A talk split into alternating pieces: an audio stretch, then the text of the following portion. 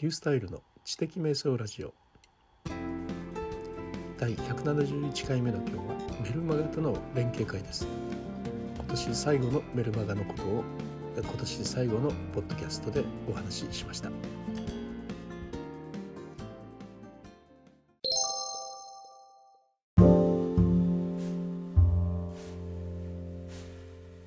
2020年最後のポッドキャストとなりました。今日はですねあの朝あのメルマガを出してましてそれとのまコラボということでですねメルマガの内容を、えー、お話をしたいなというふうに思ってます今日はですね木曜なのに、えー、今日メルマガ出してるんですね本当はあの金曜日の朝7時ということになってるんですがまあ明日はね新年ということで、まあ、今日今日中にですね出しておきたかったということで今日を出しております。え、明日はですねもう新年第1号メルマガをねお届けしようというふうに思っているということでですね木曜日に、え、出しているということですね。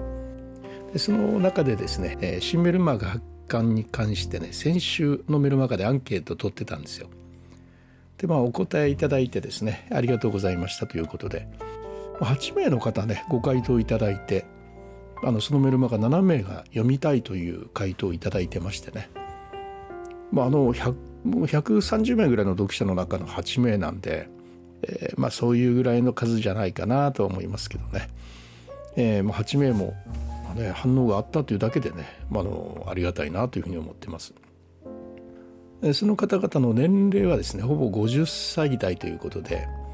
ただあの30から60まで幅広くご回答いただいてましたね。どんな内容のアンケートだったかというと定年に近づいて定年後の生活がすごく心配だという人へのブログをね書いたらいいですよという内容に関してのメルマガをね今後発刊していくということに関して、まあ、あのそういうのを読みたいですかというそういうようなアンケートだったんですけどね。ほぼ50代の方が回答してくださったということで。お一人30代の方がいらっしゃったんですがまだ定年のことは考えてませんというねご回答いただきましたこれも非常に貴重なねご意見で、まあ、あの僕の方はですね、まあ、30代でも40代でもあのぜひ読んでほしかったんですよね。必ず来る道ですからね。早く準備するのに越したことはないんでぜひ読んでほしいなということでお伝えをしたんですがやはりまだね30歳ぐらいだとなかなかそういう実感はやっぱ湧かないんだろうなというふうに思いました。まあ、いつか通る道とは思っていてもですねまだまだ遠い先の話なんだというような気持ちをね持っておられるということそれは非常によく分かりましたね。あとメッセージねいただきましてまあ誰でもやり方がわかるそんな解説がなかなかないのでそこまで突っ込んだ内容の欲しいと感じていますというそういうような反応をいただきましたありがたいですねあの返事いただけるっていうのはねブログの始め方とか記事の書き方とかそれらのやり方について一つ一つ細かく知りたいというようなニーズがあるんだなというふうに思いましたね。あの世の中にはネットにねあの記事がたくさんあるんですよねブログこう書いたらいいって。あのまたねあの無料情報ってねいくらでもあるんですけどなかなかねあのつまみ食いをしているような感じでねなんかノウハウコレクターってよく言いますけれどもあれこれあれこれ情報を得てまあ、その中で自分の中でピースがうまくはまらないというような、まあ、つまみ食い的な感じがどうしても残ってしまって、まあ、一からのねカリキュラムのような形で全部ちゃんと学びたいというニーズ。そういうのはね確かにあるんでしょうねやっぱね、えー、とても読みたいです。ブログを持ったことがない方にも分かりやすく具体的に何をどのように進めていけばいいのか今節丁寧に教えていただきたいと、まあ、これも同じですよね。まあブログを解説するところから細かく知りたいと、えー、まあ、具体的な声が聞くことができてですねとってもありがたかったですね、えー、どんなニーズがあるのかっていうことが本当によく分かりました、まあ、具体的なねあのブログの書き方の解説を細かく知りたいというニーズがあるんだなということですよね。まあ、すでにねブログを書きたいぞという気持ちになっていらっしゃる方もいらっしゃるしまあ、全く書いたことがないという方もおられるし、まあ、どちらのニーズもあるんだなと思いました。ま、今後ですねサイトとメルマガと作りましてね、え、うまく絡めながらやっていくんですが、まあ、その進め方についてとても参考になりましたね。でこれらのですねご意見をもとにしながらま現在あの定年に関するサイトを運営してるんですが、まあ、それを全部作り変えていこうかなというふうに思って再スタートさせようかなというふうに思っているところです。まあ、これですねあのメルマガもサイトも30歳の方でもね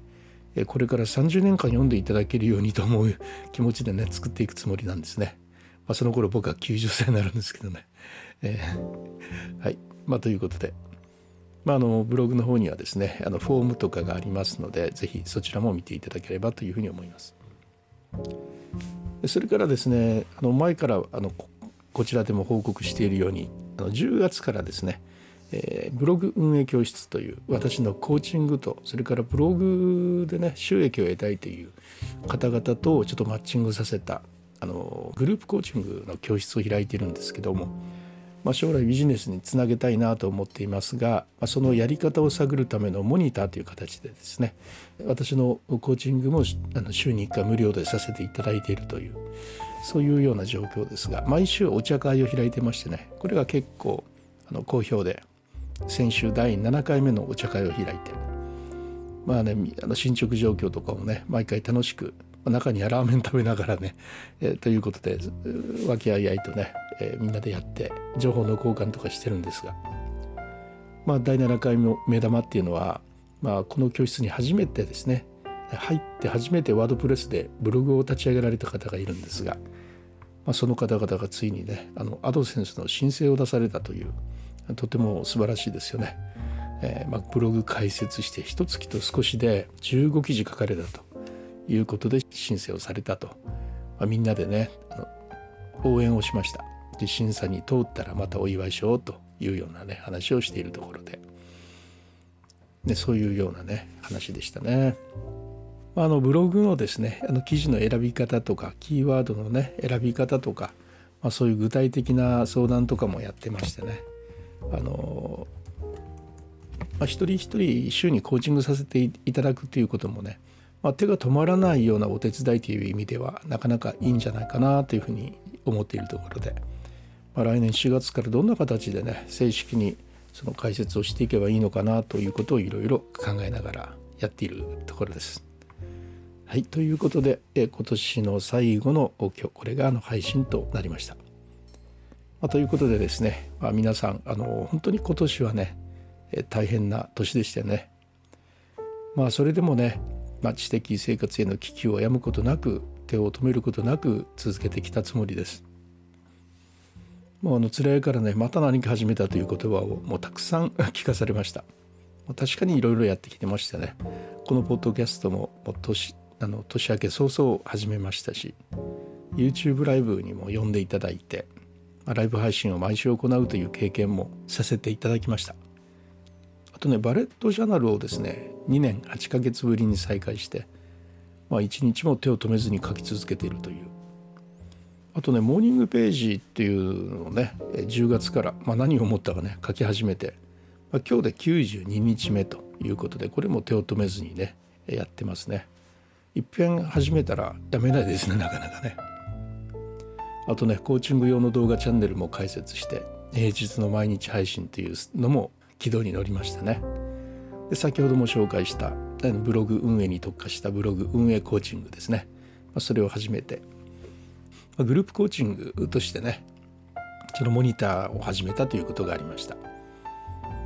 あと動画チャンネルですね私の YouTube で YouTube っていうのがあるんですがね YouTube っていう名前のねえー、動画チャンネルがあるんですがそこに書評動画をマインドマップで行うという手法でいくつかね動画を上げたりもいたしましたね。まだまだいろいろありそうですけど、まあ、鬼アウトプット鬼継続ということでずっと続けてきました、ま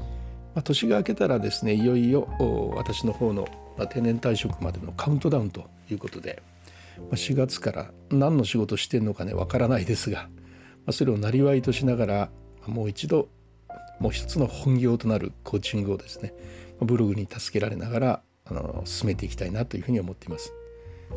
で再来年ですね2022年には正式にそれで起用できたらなということを目指していきたいなというふうに思ってますね。まあ、退職するとねもうますますまたあれしたいこれしたいということに拍車がかかると思います。60歳でもですね頭の中まだ30歳とまあ、これからだなというふうに思ってもうガンガンやっていきたいというふうに思っております。来年もどうぞよろしくお願いいたします。皆さん良いお年を。リュースタイルでした。